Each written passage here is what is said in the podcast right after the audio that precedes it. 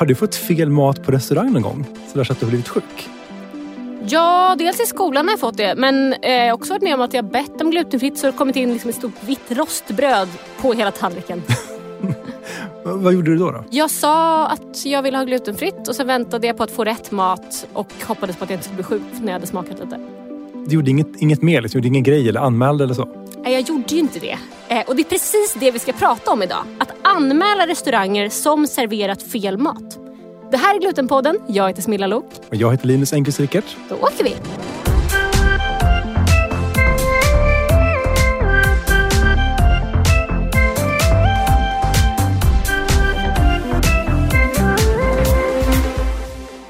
Innan vi går in på dagens ämne har vi i sedvanlig ordning veckans glutennyheter. Linus, hit hit.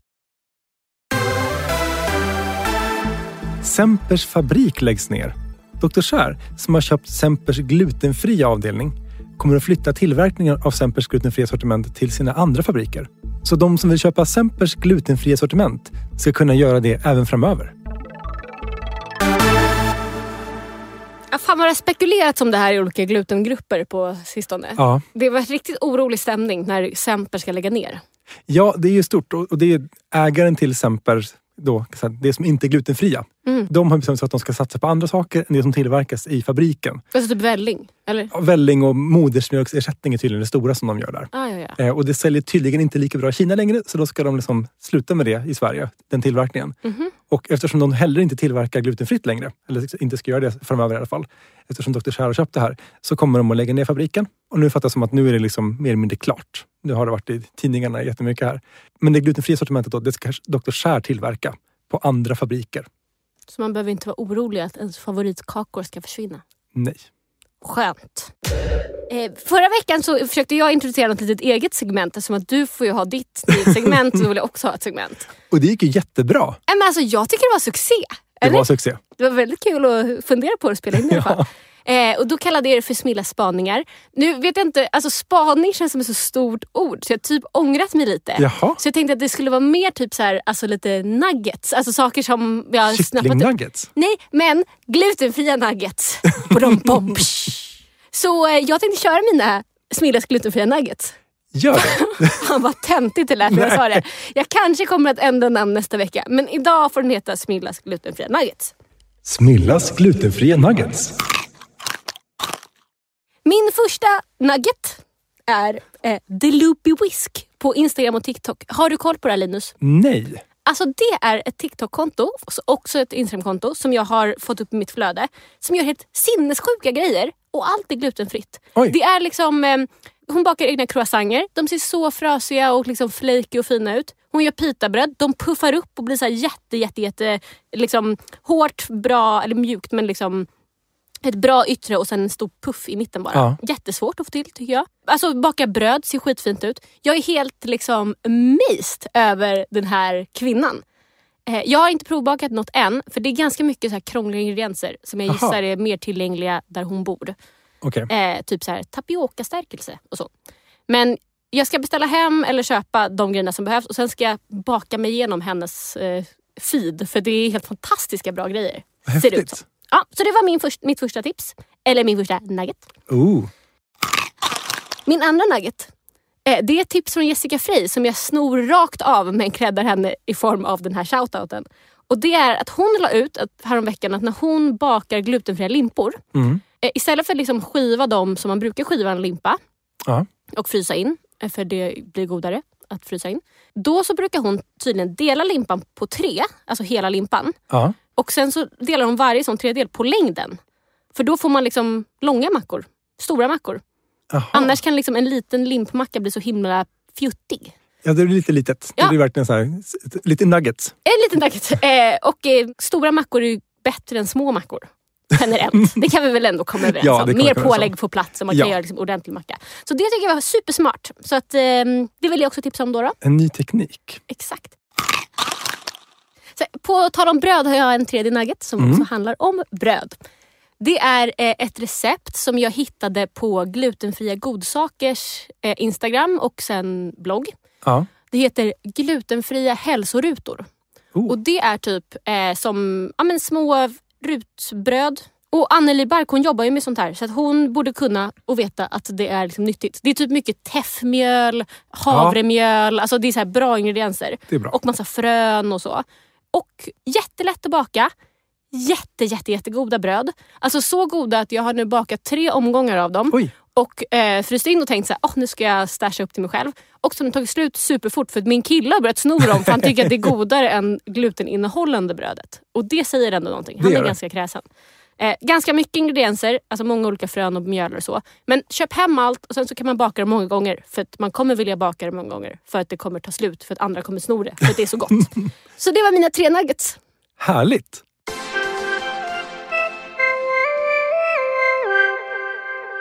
Men då över till dagens ämne. Yes. Att anmäla restauranger som har serverat fel mat. Ja, Det är inte en självklarhet tycker jag.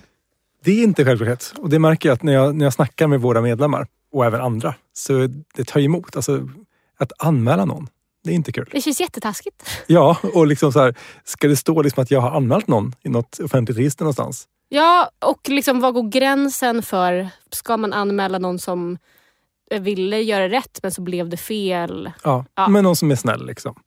Exakt. Vi frågade på Instagram våra följare. Har du fått fel mat och sen anmält restaurangen? 22 procent sa ja, jag har fått mat och anmält. 50 procent sa nej. Och 28 procent sa jag vill bara se svaret. Ja. Eh, och det kom in 365 svar, så det är väl ingen statistiskt Nej men ändå, det är ändå ganska Det mycket. är ändå ett gäng. Ja, det är ett gäng. 22 procent säger jag. Vad säger du om den siffran, Linus? Det är ändå ganska, ganska bra. Det, det kluriga här, det är ju det att Alltså, när jag pratar med människor som, som har celiaki och som äter ute mycket eller äter på en skola, om man är liksom elev eller Ja, det räknas som restaurang ju. Ja, alltså, det är samma sak. Alltså, de ska servera säker glutenfri mat. Alltså, den som säger att det är glutenfritt, den ska kunna hålla det. Oavsett om det är på ett fängelse eller på en restaurang eller ett café eller vad det nu kan vara. Just det. Det gäller liksom samma regler överallt. Maten ska vara säker, punkt. Mm. Men det kluriga är då att har du anmält en gång eller har du anmält varje gång det har blivit fel? Och jag tänker att när jag snackar med folk, så de som går ut, går ut och käkar på café någon gång i veckan, kanske fikar, då brukar de få fel information i alla fall. Sen kanske man liksom då väljer att gå till ett annat café och det händer ingenting. Alltså fel information som i att de säger det är glutenfritt men så är det inte det. Ja, och så kanske man frågar igen. Mm. Så, men alltså, kan du kolla med köket? Är Ja, det här glutenfritt? Och så går de och kollar och så aha, nej det var vete i. Så, ja, vete är gluten. Så får man typ säga, det var inte laktos. Mm. Eller vad det nu är för någonting. Ja. Det finns ju många fel, men laktos är väl ett hyfsat vanligt fel i alla fall som folk missuppfattar. Där. Det är laktosintolerans, glutenintolerans, sak samma. Ja. Ehm, men det är jätteintressant ändå att, att det är så pass många tycker jag som, som har gjort det någon gång i alla fall. Ja, jag blev också förvånad över siffran. Eh, verkligen. Men vi tog också in liksom ett eh, fritextsvar eh, Ja. där jag frågade varför har du valt eller inte valt att anmäla om du fått fel mat och blivit sjuk? Och då var det ganska många som svarade på det. Jag tänkte så här, det kanske inte folk är så intresserade av att svara på. Men det var sjukt många som eh, skickade in fritextsvar. Det är jättekul. Ja, och här är då ett axplock av vad folk kände kring det här. Jag har inte ens tänkt på att man kanske skulle göra det.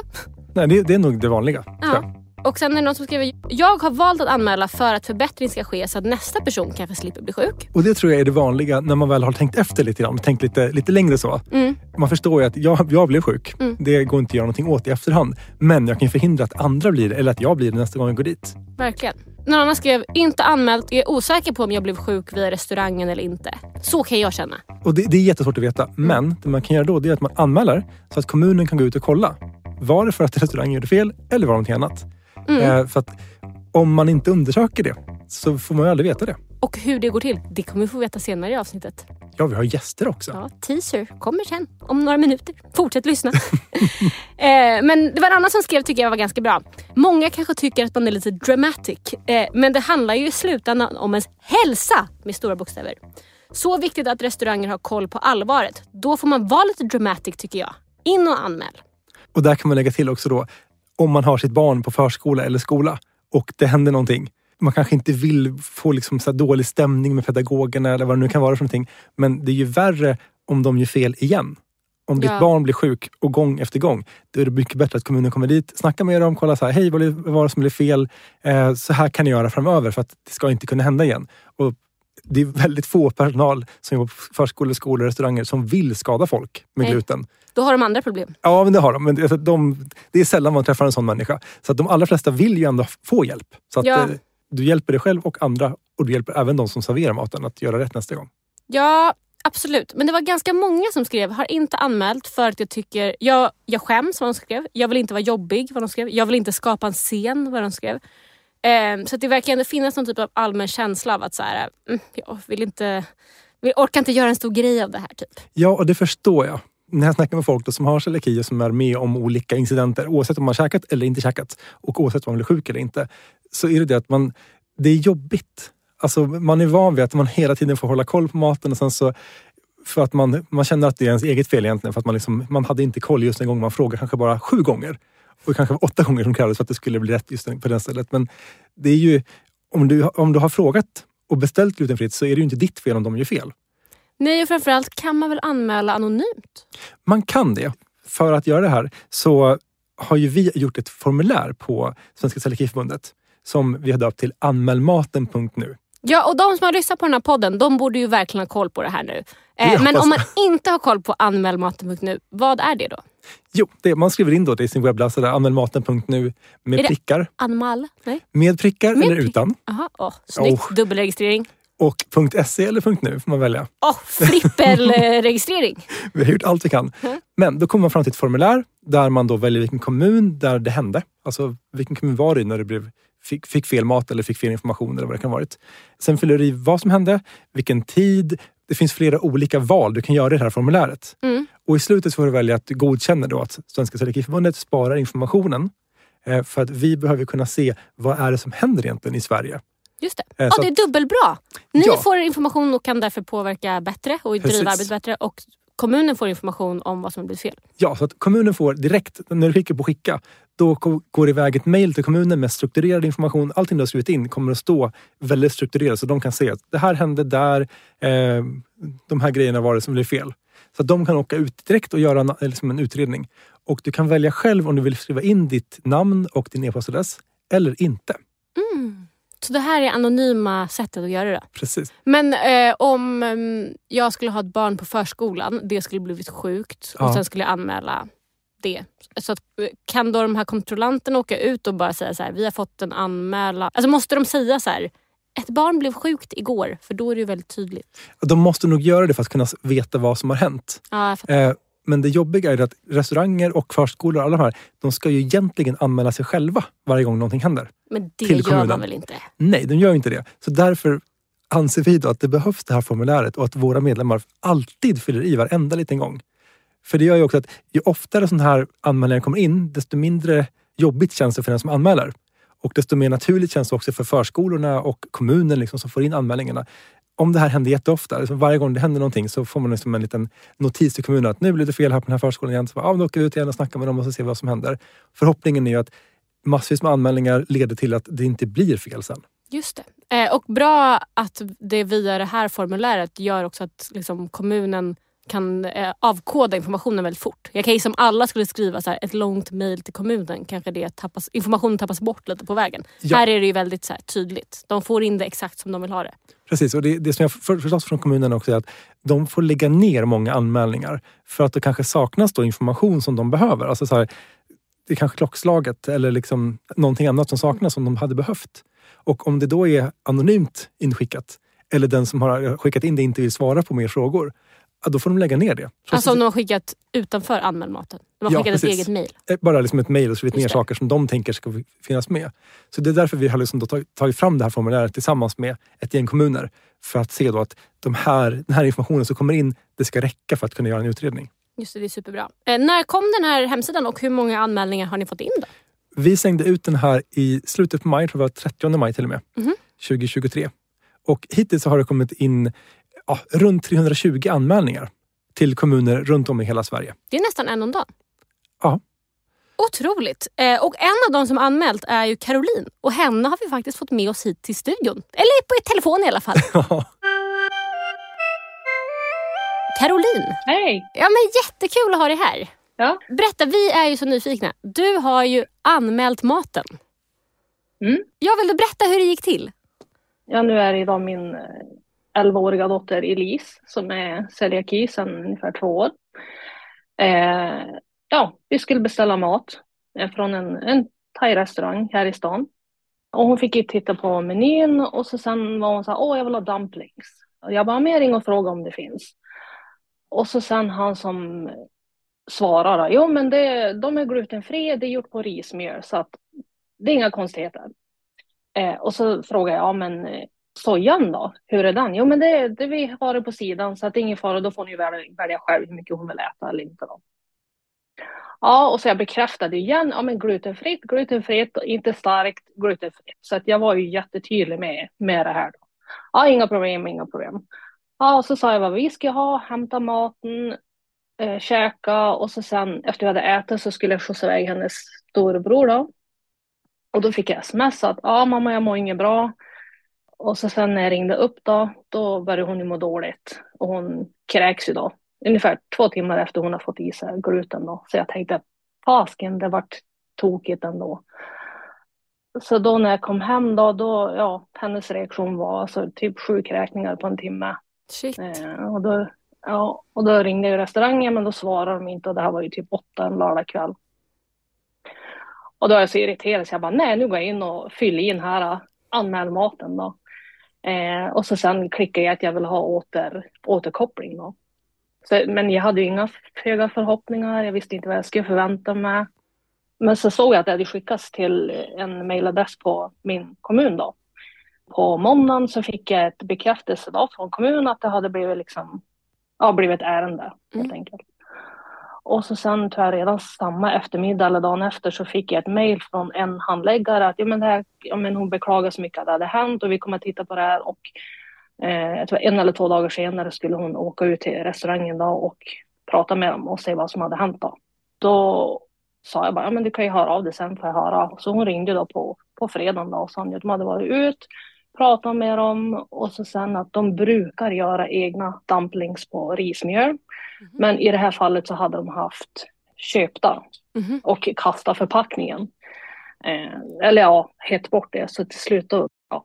De hade hittat åt förpackningen och så sen visade det sig att det var vetemjöl som en andra ingrediens. Oj. på de här då. Eh, så att ja, de hade ju pratat med dem, gett ett föreläggande, varit ute typ två veckor senare och ja, de hade väl sett över sina rutiner och pratat med personal och, och så då. Hur kändes det för er när ni fick veta att det liksom hade hänt saker från det här formuläret? Jo men det var ju faktiskt jätteöver förväntan för jag tänker att ibland brukar det kanske vara så sådär med större instanser så. Eh, men jag är positivt överraskad faktiskt att det hade hänt både liksom att det här hände en lördagkväll och så sen liksom redan var det avklarat och de hade gjort åtgärder och allting liksom inom en vecka till torsdag veckan efter då. Fantastiskt. F- vad säger Elise om det här? Eh, jo, hon skrattar liksom var så, ja. Men eh, för jag var så här, ah, jag ska gå in och göra en, liksom en, en anmälan eller fylla i liksom att det har blivit fel liksom. Jo, men det ville hon ju då. Och så, sen har jag liksom berättat för henne då hur det har gått till och att de har följt upp och varit ute och kollat och bett om ursäkt och vill att vi ska komma förbi och hämta presentkort och så. Mm. Eh, det har vi inte gjort, men ja. Jag frågar, tyckte du att det var smidigt att fylla i det här liksom formuläret? Eh, ja. Vilken ledande fråga Linus. ja.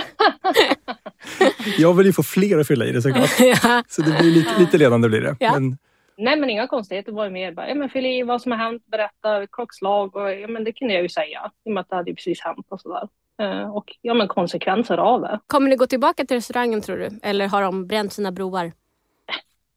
Jag vet inte, ja och nej. Eh, det här av någon anledning så hamnar det här i våran eh, lokaltidning då. Nej!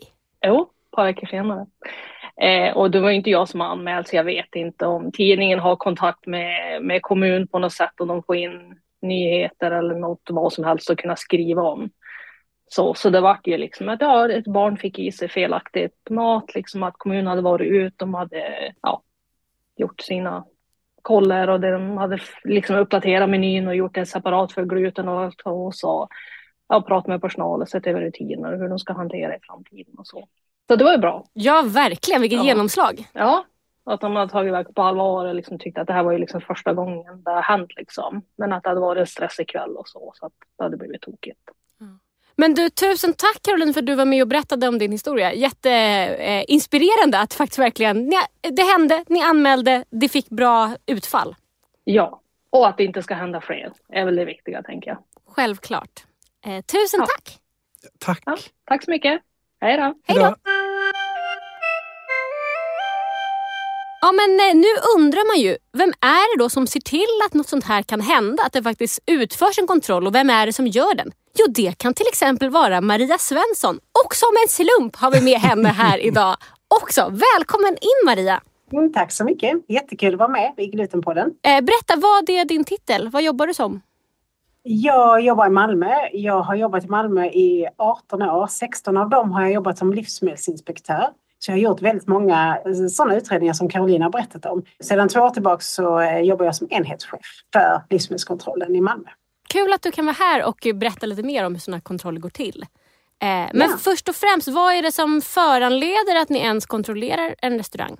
Det är just en sån här anmälan som Caroline beskriver. Vi har också fått in via Celiakiförbundets eh, anmälningsfunktion anmälan eh, från, av just felservering av gluten. Men vi kan också få in via vår egen länk på vår hemsida, alltså malmo.se, där vi har en separat ingång så att säga, för allergiker. För att eh, tidigare, eller för länge sedan, så hade vi bara en för matförgiftningar och då tappar vi trovärdighet när när man som allergiker får mata in uppgifter som om det vore en matförgiftning. För detta är ingen matförgiftning, det är en felservering av en eh, specialkost. Jag fattar. Och om ni då har fått in en sån anmälan, krävs det att det kommer fler anmälningar på samma... Nej. Nej? Absolut inte, absolut inte. Det, det krävs och krävs. När det gäller matförgiftningar så är det enklare att utreda om det är två eller fler. När det är en person så är det många, många osäkra faktorer. Men när det gäller allergiska reaktioner så är det tack och lov oftast bara en person. Och då utreder vi på det. Vi behöver absolut inte ha mer underlag och vi utreder också oj-situationer. Alltså Ehm, ifall eh, Karolins dotter inte hade vågat äta av någon anledning så hade vi också kunnat utreda det. Så det, man behöver inte ha blivit sjuk för att vi ska ta in det och göra en utredning av det. Många av våra stora utredningar har varit oj-anmälningar så att säga. Jag fick det ut någonting, jag vågar inte äta, eh, jag anmäler det. För jag tror, alltså celiakister har ju väldigt bra koll på hur saker ska smaka eller se ut eller så. Om man är kritisk till det man serveras, vilket är väldigt bra. Mhm. Men vadå, så att om jag skulle mm, få in fel mat och då säga att då vill inte jag äta den här, då kan jag ändå anmäla det? Absolut, det, vi har många utredningar på det. Eh, barn i skolmatsalar som inte vågar äta för att de har fått in pasta som de tycker är för lik eh, kompisarnas pasta. De kan till och med be eh, klasskompisen att smaka och de säger nej det smakar likadant, smakar likadant som min mat. Då vågar de inte äta och då anmäler eh, då i så fall föräldrarna till oss. Skolan ska också anmäla men i det fallet som jag tänker på specifikt så var det föräldern som anmälde. Och då gjorde vi en stor utredning och det berodde på att eh, skrivaren hade dragit etiketterna fel så att det var fel specialkost. Han Aha. vågade inte. Vilket var väldigt bra. Han var väldigt glutenintolerant. Om man nu kan vara olika glutenintolerant. Men han, var, han fick väldigt stora symptom om han fick gluten i sig. Och en annan celiakist som anmälde att eh, kanten var för ojämn på sin pizza. Hon var ute eh, på en pizzeria och beställde glutenfri pizza. Och då brukar kanten vara väldigt snygg och jämn eftersom att de är prefab och sen så är de förfrysta. En restaurangtillverkad pizza är ju oftast ganska knögglig, lite bränd och så. Och det var hennes pizza men eh, serveringspersonalen hävdade att det var glutenfritt men hon trodde inte på dem, vågade inte äta, anmälde det till oss. I det fallet så var det ett fel i bångsystemet. Så att i det fallet så var det ifall vi tre hade gått ut och ätit på restaurang och jag var i mitten och beställde glutenfritt så hade ordet glutenfritt kommit på den sista beställningen ändå. Det var det vi Mhm. fick fram vid den utredningen. Så det kan vara ganska eh, klurigt ibland men väldigt eh, intressant också. Ja men verkligen. Men eh, vi har diskuterat tidigare i något poddavsnitt eh, om just det här med när man ska anmäla. Och då har jag funderat på att om jag till exempel går på en sushi-restaurang och sen så står det på menyn typ så här åtta bitar lax, nigiri. Typ. Det, det är Mm. det som står. Eh, och sen, sen får jag in den och då är det jättemycket rostad lök på. Men det har liksom inte framkommit i menyn att det skulle vara toppat med rostad lök. Utan det ser ut som att det skulle Nej. vara bara lagt. Då har ju jag kanske inte frågat om det är glutenfritt. För jag antar att laxen är det. Så där har ju jag gjort ett misstag. Men kan jag ändå anmäla och säga att ni måste skriva ut om ni ska ha på massa allergener på? Nej.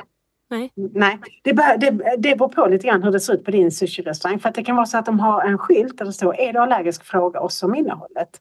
Då har man då en skyldighet som om man, om man behöver en specialkost att faktiskt fråga jag är allergisk mot eller mjölk eller jag är intolerant mot gluten. Eh, och då hade de plockat bort i bästa fall den rostade löken. Det är en sån eh, lite lurig grej för att ibland känner man inte till, det vet ju ni alla som jobbar med celiaki, att man förstår inte att rostad lök innehåller gluten men alla ni vet ju om det. Alla restauranger vet inte om det. Så det skulle kunna bli en felservering ändå.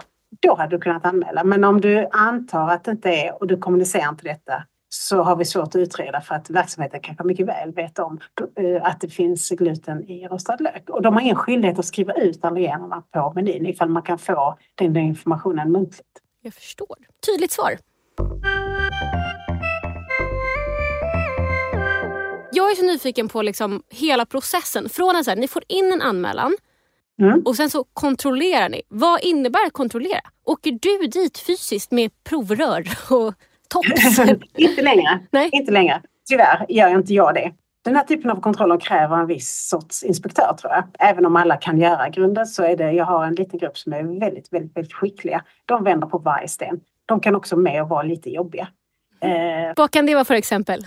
Och vara lite jobbiga. Ja. Samma fråga. Jag har gjort en kontroll på en eh, restaurang i åtta timmar. Det tog, alltså jag, jag fick inte fram det. Jag tänkte någonstans finns det här. Och sen så till slut, till slut, till slut så hittade vi vad det var. Så att man, man får, och den här med bongapparaten. innan jag kom fram till det, så var det också många, många timmar. Jag tänkte varför blir det fel här? Alltså det var verkligen, det krävs någonting. Eh, uthållighet helt enkelt. Men eh, vi fick in en eh, anmälan från Celiakiförbundet bara häromveckan faktiskt. Då gjorde vi en kontroll. Och då åker vi ut väldigt skyndsamt för att tiden här är väldigt viktig. Vi, vi, har, vi åker ut samma dag vi får den, om det inte är sen, sen, sen eftermiddag. Alltså folk glömmer bort, vi vill komma ifall det finns mat kvar, ifall som i Karolins fall det hade funnits kvar de här beställda eh, dumplingsen och så, så kan man hitta det. Så tiden är viktig, så, tid, så snart som möjligt eh, ska vi göra utredning från det att vi har fått in det. Och då börjar man, beroende på vad det är för verksamhet, eh, från början. Som i Karolins fall, ja ni hade en eh, beställning i lördags, den var glutenfri, vad hände? den här beställningen, eh, det skulle vara dumplings, vad har ni för dumplings? Bla, bla, bla. Och det här med som Caroline sa att de har sagt att det var en stressig kväll. Jo, men ingrediensförteckningen var redan slängd. Den har ingenting med stress att göra. Hur lite folk eller hur mycket folk de än hade den lördagen så har de felserverat det här barnet eftersom att de hade aldrig någon chans att kontrollera innehållet. Här gissade man sig till att de är nog glutenfria och så fick man en stor konsekvens för den flickan. Och så så det är sådana fall. Det är ett exempel på en utredning. Jag förstår. Men äh, åker ni, äh, ringer ni upp först och säger så här, hej gänget, nu kommer vi? Nej, ni bara nej, nej, nej. dyker vi upp? Ut, vi åker ut. De har ju öppet. Liksom. Eh, och är det skola och förskola så har de öppet från morgonen. Det är väldigt praktiskt för oss. Och är det restauranger så, så kanske vi inte kommer mitt i lunchen för vi behöver också prata med någon. Men strax efter lunchen där eller tidig kväll så kan vi prata med dem som, som är i tjänst. Alltså de är öppna under kontorstid så att vi åker ut direkt. Men har ni rätt att bara gå in i vilket kök som helst och vända på ja. vilken... Ja. ja. Eh, finns det livsmedel så har vi rätt att gå in var som helst, när som helst. Fan, det är som att du har en supernyckel till staden.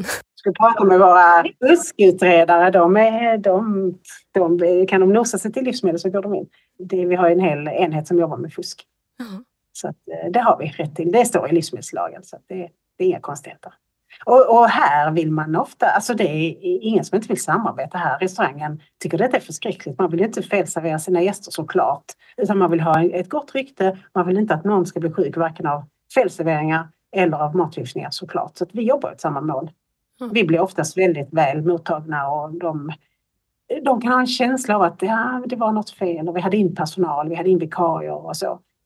Eller som i det här fallet, oj, det var skillnad på eh, risdumplings och vetedumplings.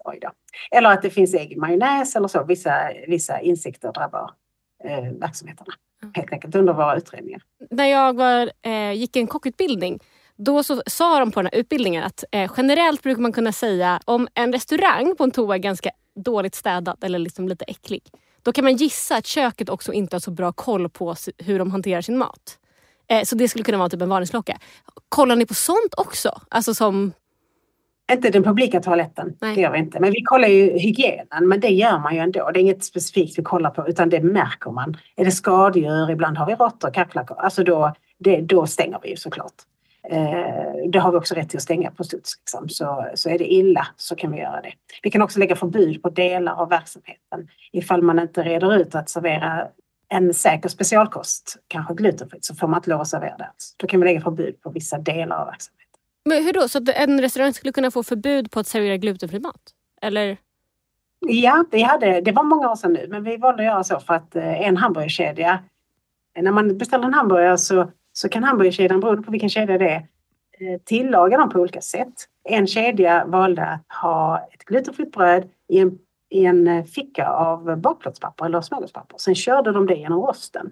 Ja, och då blev resultatet glutenfritt. I alla fall när de använde den här fickan. Det visade sig att på hamburgerrestaurangerna så saknades den här fickan mm. eh, på många restauranger och då, då kan man då inte servera en säker glutenfri hamburgare. Alltså kan man inte erbjuda hamburgare. Man är inte skyldig att erbjuda glutenfritt alternativ och gör man det så ska det vara säkert såklart. Så där vet jag att vi gick in och la förbud på enskilda hamburgerrestauranger som saknade den här eh, utrustningen då för att kunna säkerställa. Utan man körde igenom glutenfritt bröd och hoppades på det bästa eller tänkte att ja men de fickorna är väldigt svåra att få tag på så vi hoppar över dem. Och, eh, så. så det vet jag att vi gjorde. Jag förstår. Vad eh, mer kan man få för konsekvens då som restaurang? Kan ni stänga en restaurang på studs för att någon har fått i sig gluten? Kanske inte det, nej det gör vi nog inte. Men om det är skadedjur och så, så, så är rengöringsbrister och så allvarliga fel så, så har vi den möjligheten såklart. Men det händer ja, då och då. Och eh, sen är det ju inte för gott utan man rättar till bristen och sen så kommer vi tillbaka och gör en ny kontroll och då öppnar restaurangen igen. Om, om de har åtgärdat felen. Men eh, i eh, specialkostsammanhang eh, så kan vi förelägga och det var det Caroline pratade om också, att den här restaurangen där hon bor fick ett föreläggande. Och det är ett eh, tvingande beslut och om man inte följer det så kan man fatta ett nytt beslut om föreläggande. Då kan man lägga på ett vite. Mm. Alltså en ekonomisk sanktion som blir om man inte gör si eller så, så måste man betala de här böterna. Mm. Eller ja, sorts böter, en sanktionsavgift. Mm. Men kan den konsumenten som har blivit sjuk få något skadestånd eller så som ni kan tvinga fram? Det kan inte vi administrera alls utan det får ju vara i eh, sam... Alltså det får man driva själv som privatperson mot restaurangen.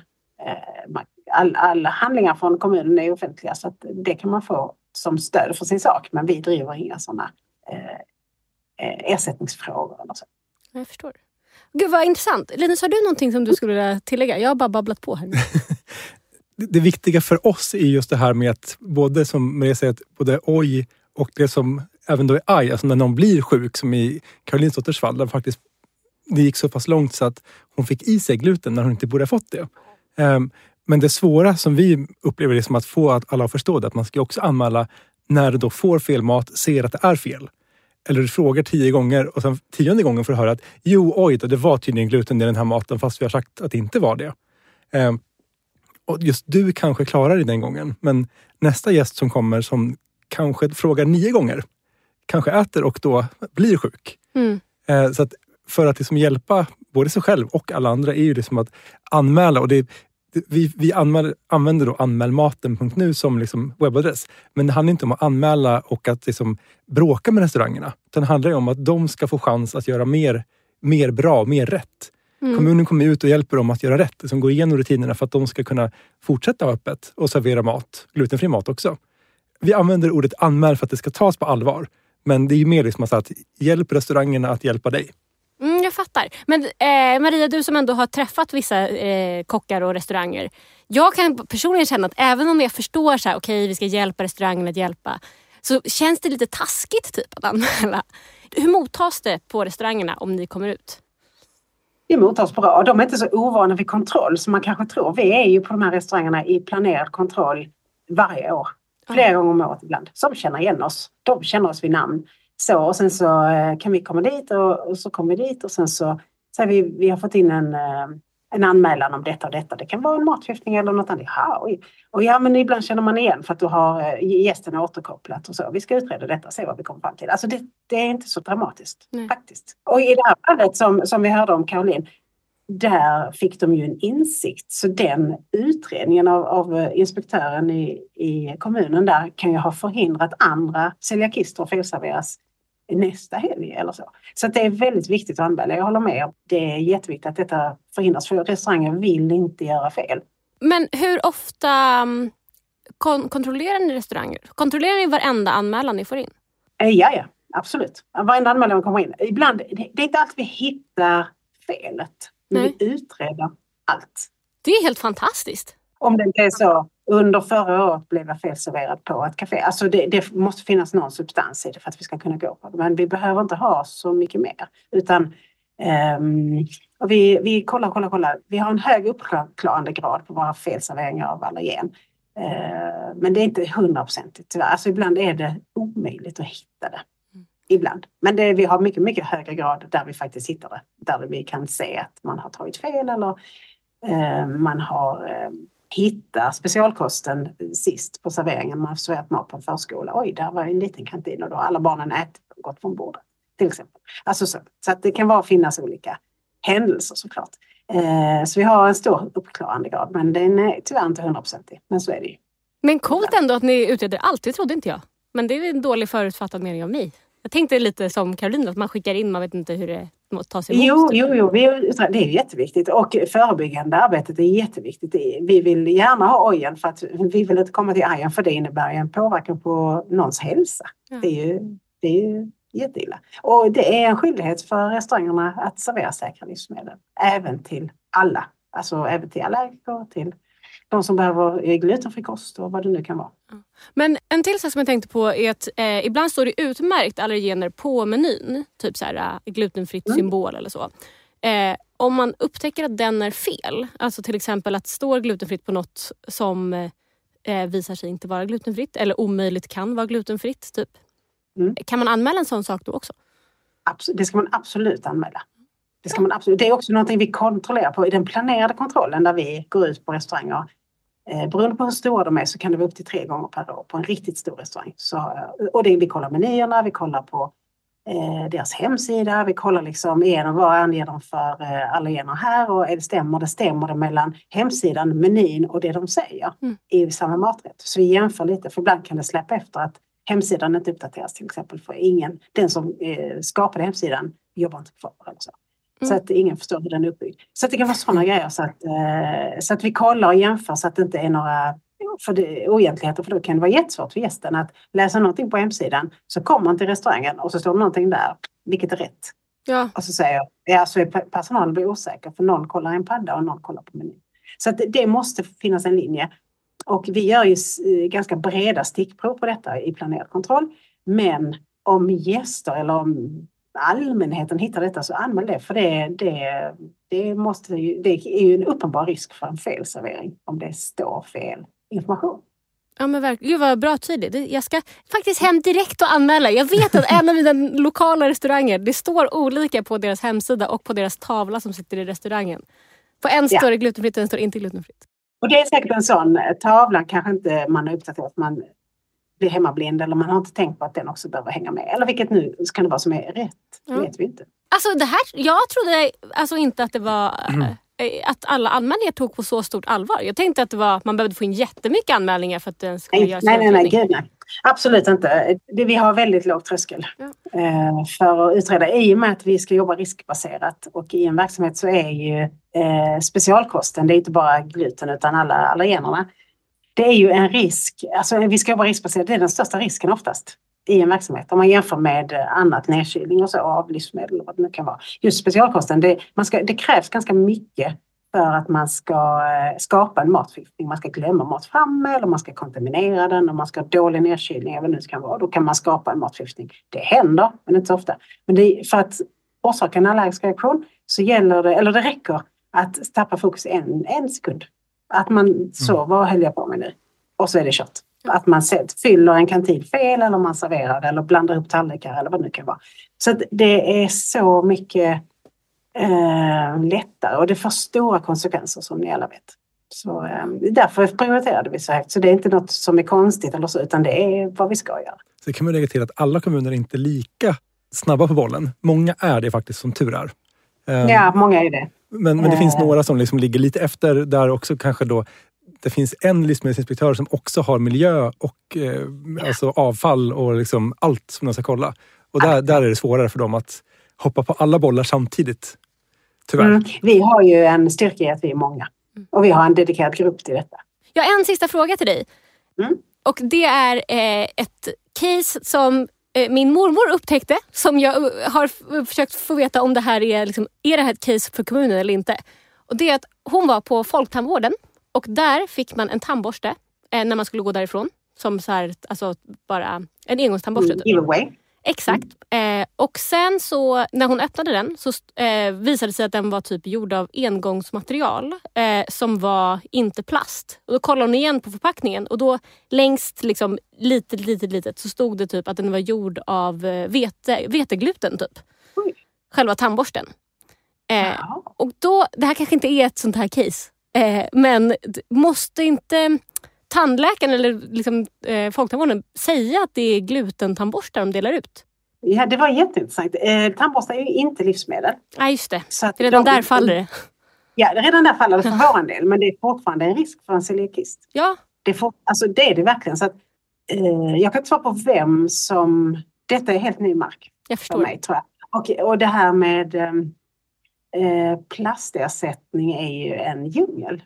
Det är också det här med engångsmaterial i, alltså i form av eh, behållare för livsmedel och så. Det har vi pratat om mycket Linus. Mm. Eh, och att det kan finnas risker och så med det och att eh, ämnen eh, överförs till livsmedel från förpackningen. Men det här har jag aldrig hört talas om. Nej. Så, eh, men det är i alla fall inte ett livsmedel. Så att, eh, men tandläkaren borde verkligen vara uppmärksam på det. anmäl tandläkaren.nu istället för anmälmaten.nu. Kanske. Vi får Ja, många. Mia. Exakt. Eh, ja, men Maria, tusen tack för att du var med och eh, hade så intressanta svar på alla våra frågor. Ja, tack så mycket. Lycka till med podden. Tack så Tack så mycket. Under våren sponsras Glutenpodden av Celiakiföreningen i Skåne län som hostar södra Sveriges största glutenfria mässa, Det goda livet. Ja, välkommen den 25 maj till Malmömässan i Hyllie för att tillsammans med oss fira mässans 10-årsjubileum. Läs mer på specialkostmässan.se. För vi kommer också ha livepodd där, så det kommer ju bli Just det. superkul. Lyssna på oss där. Det är ändå ganska fett att vi är Sveriges största podd med inriktning glutenfritt.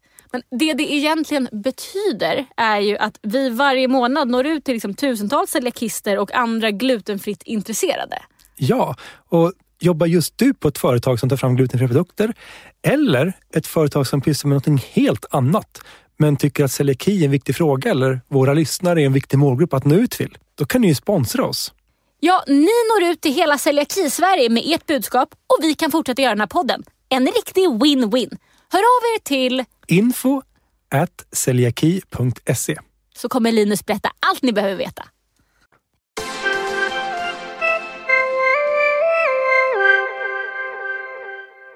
Alltså wow, vad intressant! Eller hur? Äh, Om jag ska vara helt ärlig, mycket, mycket mer intressant än jag trodde att det skulle vara.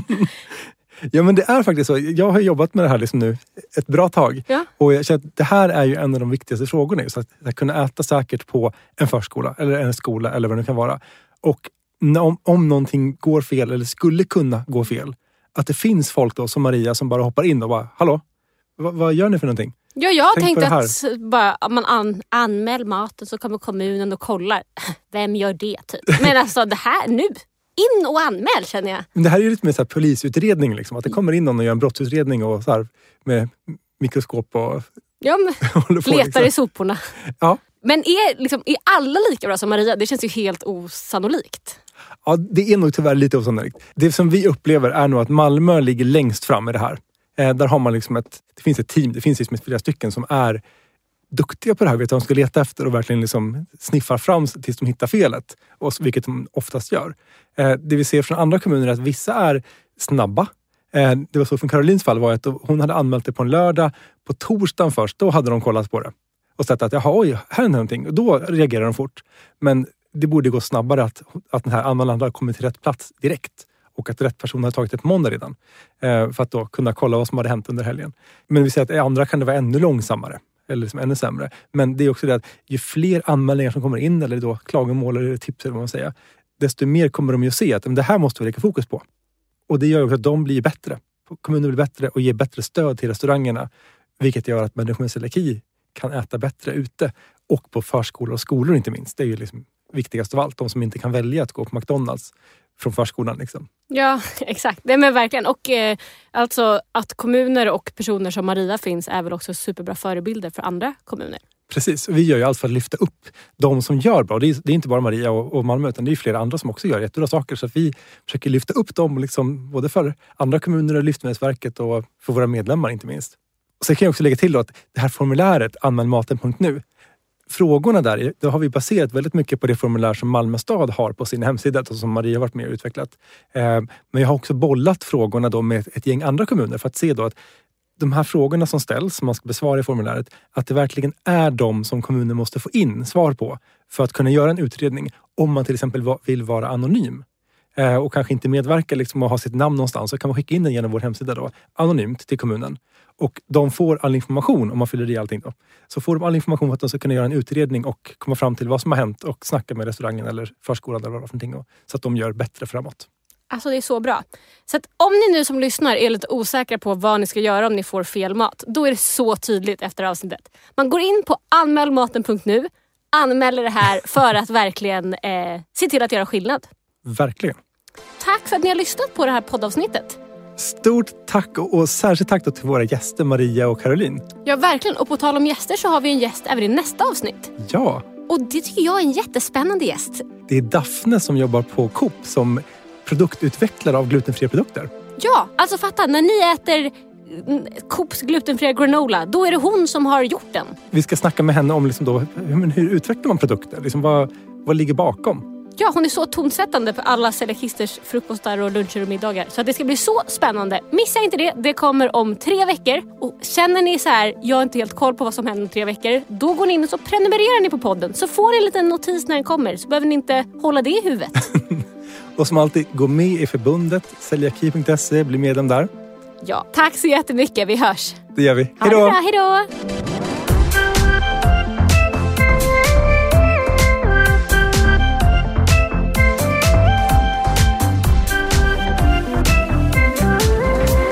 Det här programmet görs på Beppo. Beppo.